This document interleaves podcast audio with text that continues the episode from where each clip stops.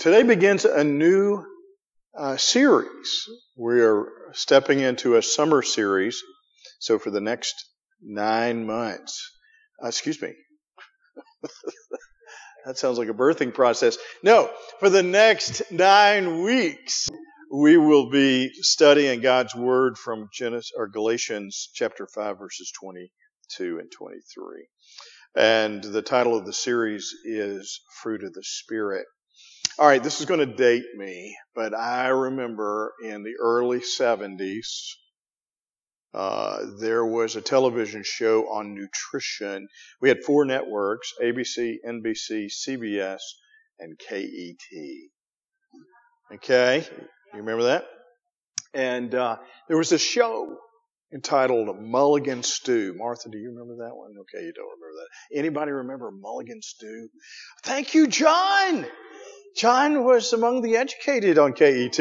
And uh, it was a show, looking back rather hokey and corny, but it focused uh, on nutrition.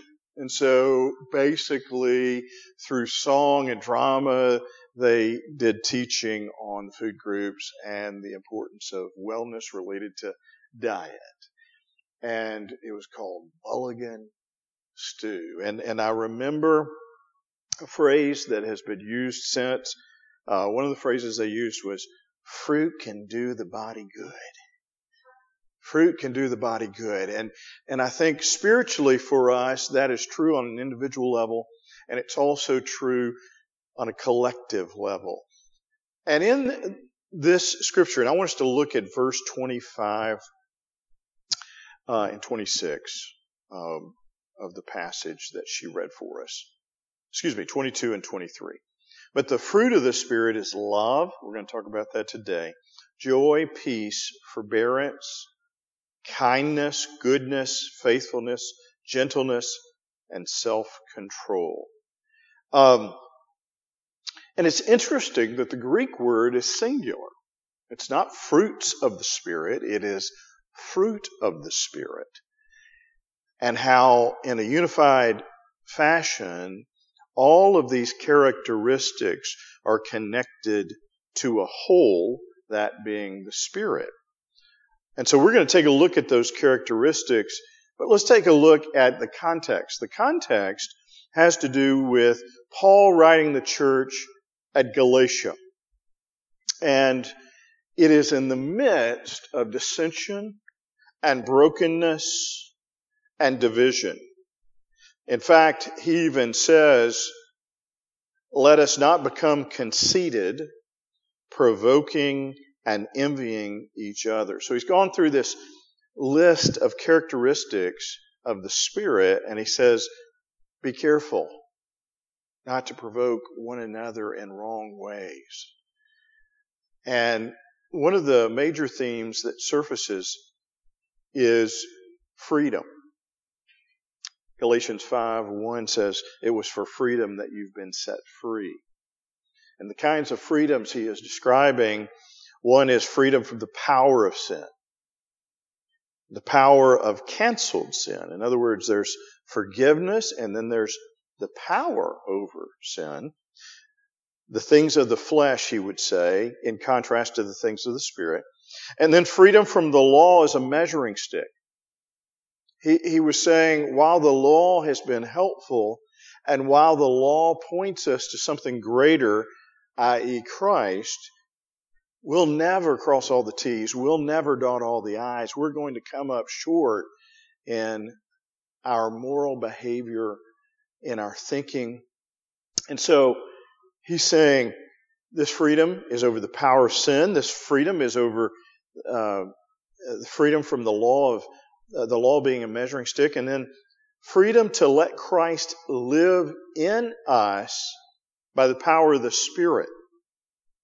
And so the author is attempting to show this troubled group of believers that simply obeying the law is not our justification, but our justification comes in the work of Christ, and we simply respond to that, living a life of obedience out of a life desiring to be pleasing unto God.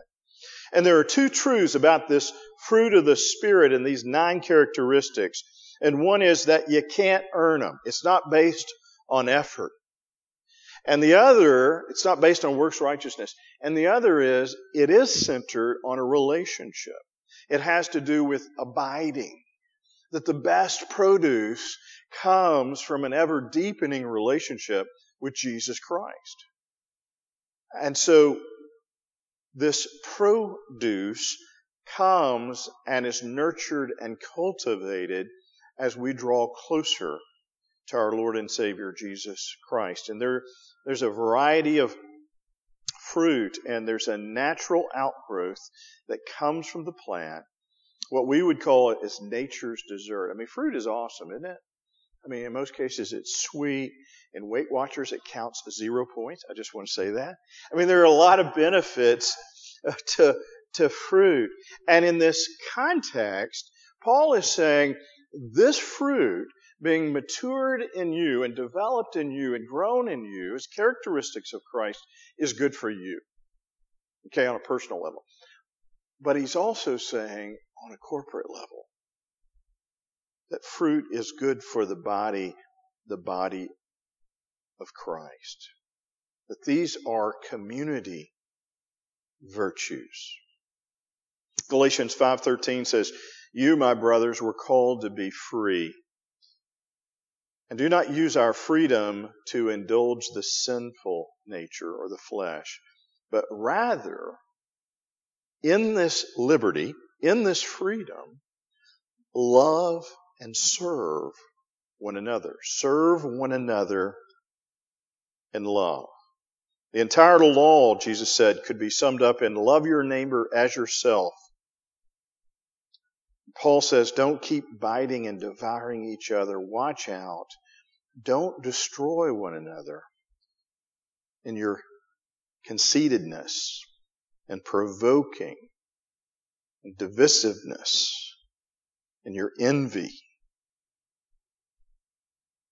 We're in community. And so these fruit of the Spirit have to do with our holiness on an individual level, but it also has to do with our sanctification as a group of people, the church, and how we relate to the community. And so I want to start with this first one. I wanted to introduce the series. Now I want to start with this first one. And love, it's such an ethereal word. It's, it's, it's, it, it is lofty and we've talked about it a lot and we use it in our culture flippantly. Oh, I just love that flavor of ice cream.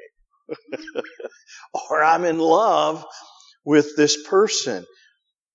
But Paul sneaks up on the Galatians and those in the New Testament by using a word that was not common for them. It was used, but not common, and that is a word we've described before, agape. Agape is described is unconditional. It is not contingent on one's personal performance or identity or desirability. And so the qualities of agape is a love based on unconditional love. And when you think about this, this is the kind of love that God had for us. It is a willful love. It is not based on an inclination or just a feeling. And it is sacrificial. It costs something. It's not just something you give, it's something you give up. So think about this a minute. Is that not Christ to us? He was gracious and merciful. While we were yet sinners, Christ died for us, the scripture says. And so it was unconditional. No matter who we are, Christ said, I love you. It was willful. It wasn't based on how he was feeling that day on Golgotha on Calvary. And he paid it all, as the old uh, uh, hymn says.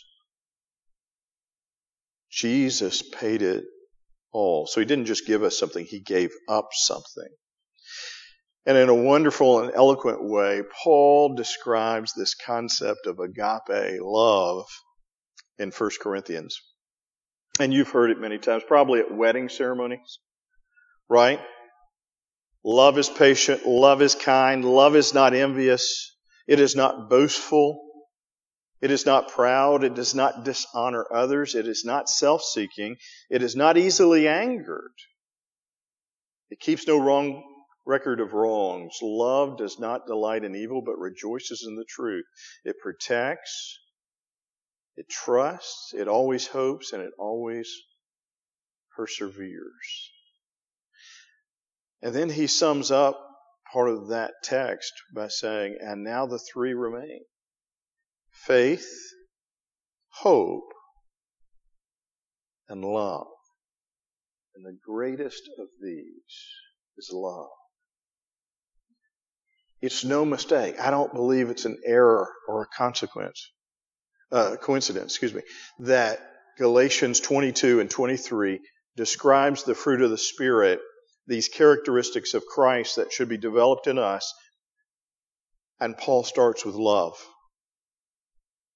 If, if, if you don't have love, the rest are simply techniques to be used to navigate circumstances and in people's lives. And while that is helpful, if one's motives aren't in love, to have forbearance and long suffering and self control, Paul tells us that you're nothing more than really a clanging bell. And so love is the foundation.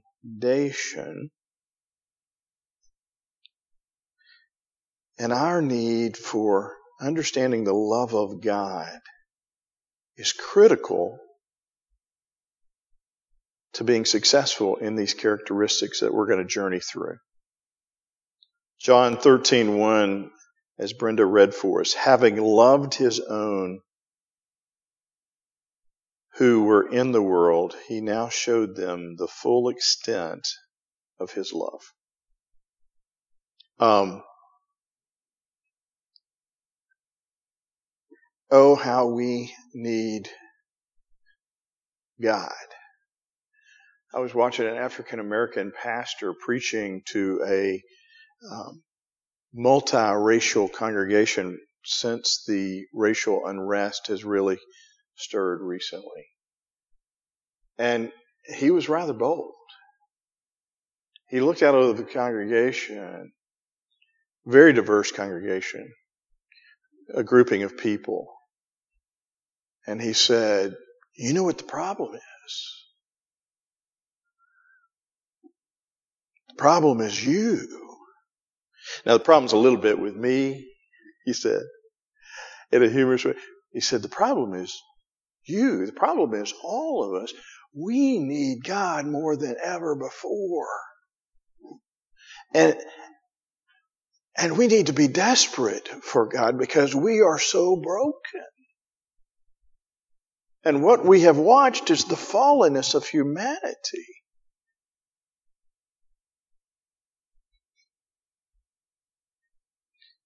And, and I think he's right. I think it can go back to the flesh.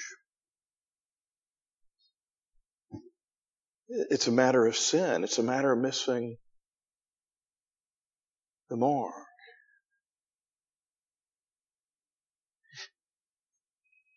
You know, one of the things I love is that you can take, and we're going to do this each week, to take one of these characteristics and find that Jesus modeled that for us. That's what these are Christ like characteristics. And so we find that he did get up from the table and he had a towel and a basin. And he taught us not only theologically, a basin towel theology, he modeled servanthood because the ones who would clean feet were usually servants. And Jesus said, I am, Peter, I need to wash your feet. And you'll remember Peter's like, no way. You're not going to wash my feet. He said, I, I need really to wash your feet for that has to do with righteousness and love. And well, then wash my whole body, Jesus. If you've ever been a part of a foot washing, anybody ever been a part of a foot washing? That is a sacramental moment. That is a very visceral moment, a humbling moment. And, and, I remember at the church where I served before, we, we did it as part of a, a study on the life of Christ. And I remember washing feet and then my feet were washed. And I got to tell you, you know, feet are not the most attractive part of the body. You know saying? The grimy, nasty, awkward looking, right? And so I asked him this question, and, and I want to say that the movement of the Spirit just came over all of us. There was a sense in which God was right there. It was mystical. It was powerful. We got a better understanding of how Christ loved his disciples, how God loves us, and how we could enter into love in a moment through this awesome act. It was incredible. And I remember asking some of them after it was over, I was like, what's, what were on the feeling level, were some of the things you felt? You know, one person said, you know, uh, gratitude. One young mother said, I felt like I needed a pedicure.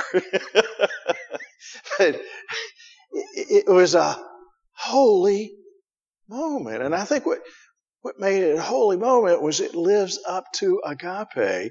It's an act that was unconditional, willful,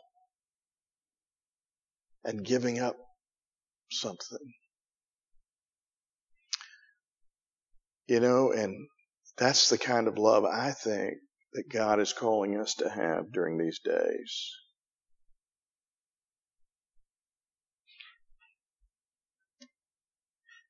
Um, what does love look like?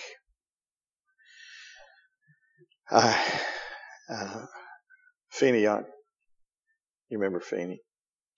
We served in an area called Albany, Georgia, Dougherty County, Georgia, at Avalon United Methodist Church, and there was a, a mother there, and she had um, been raising um, her husband died of cancer and she had been raising a handicapped son. She had other children, but uh, he was severely handicapped and, and she was caring for him. And, and she told me a powerful story of her feelings of inadequacy and wanting to make sure that she did it right.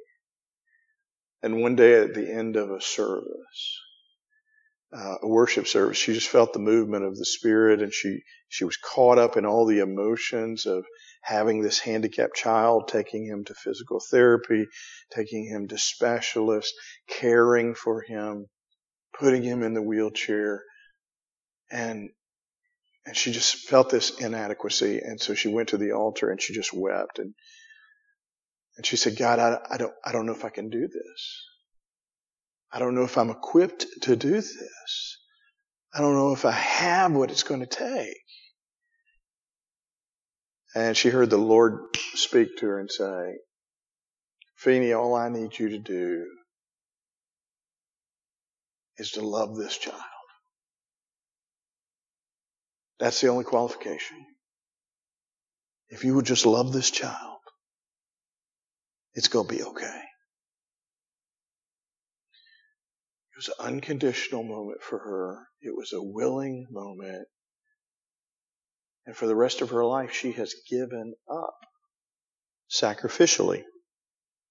But there's great joy in that love for her. What does love look like? I, will tell you an example of love that, that wasn't real popular. Um, Carrie Sue, my mother-in-law, she died four years ago this summer. And she was my biggest fan. She was great. It's always good to have a mother-in-law that thinks you're something, isn't it?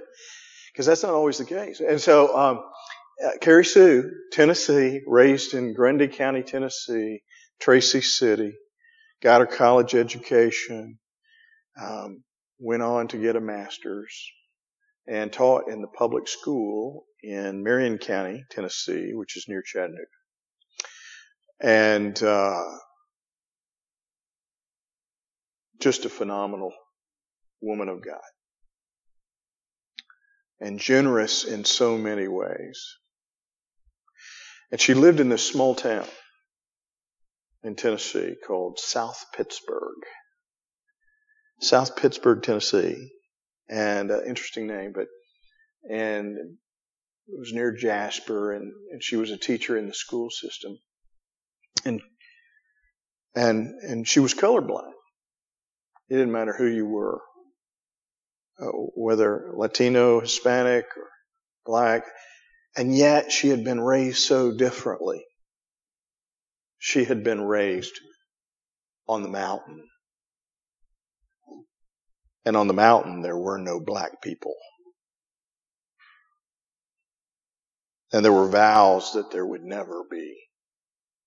You with me? And, uh, and yet she moved past that. And she developed a friendship with Miss Virginia. And Miss Virginia was African American.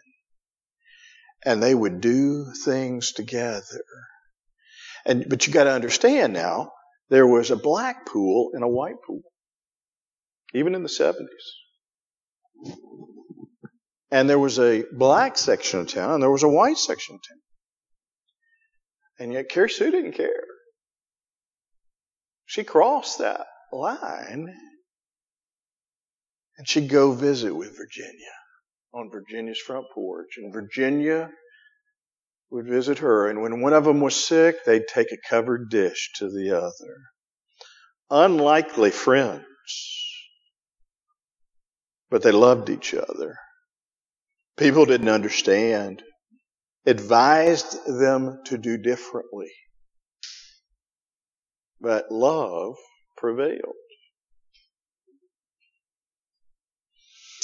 Carrie Sue developed uh, dementia and uh, Alzheimer's, and uh, we were in Macon, Georgia. We were caring for her, and Virginia's son gave Delia a call and said, "My mother wants to come see Carrie Sue."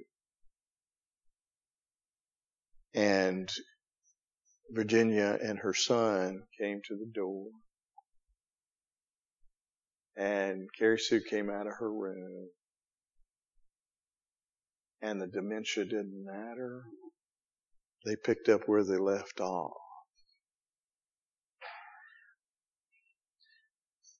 That's what love looks like that is agape love. Both God fearing women, one African American, one white,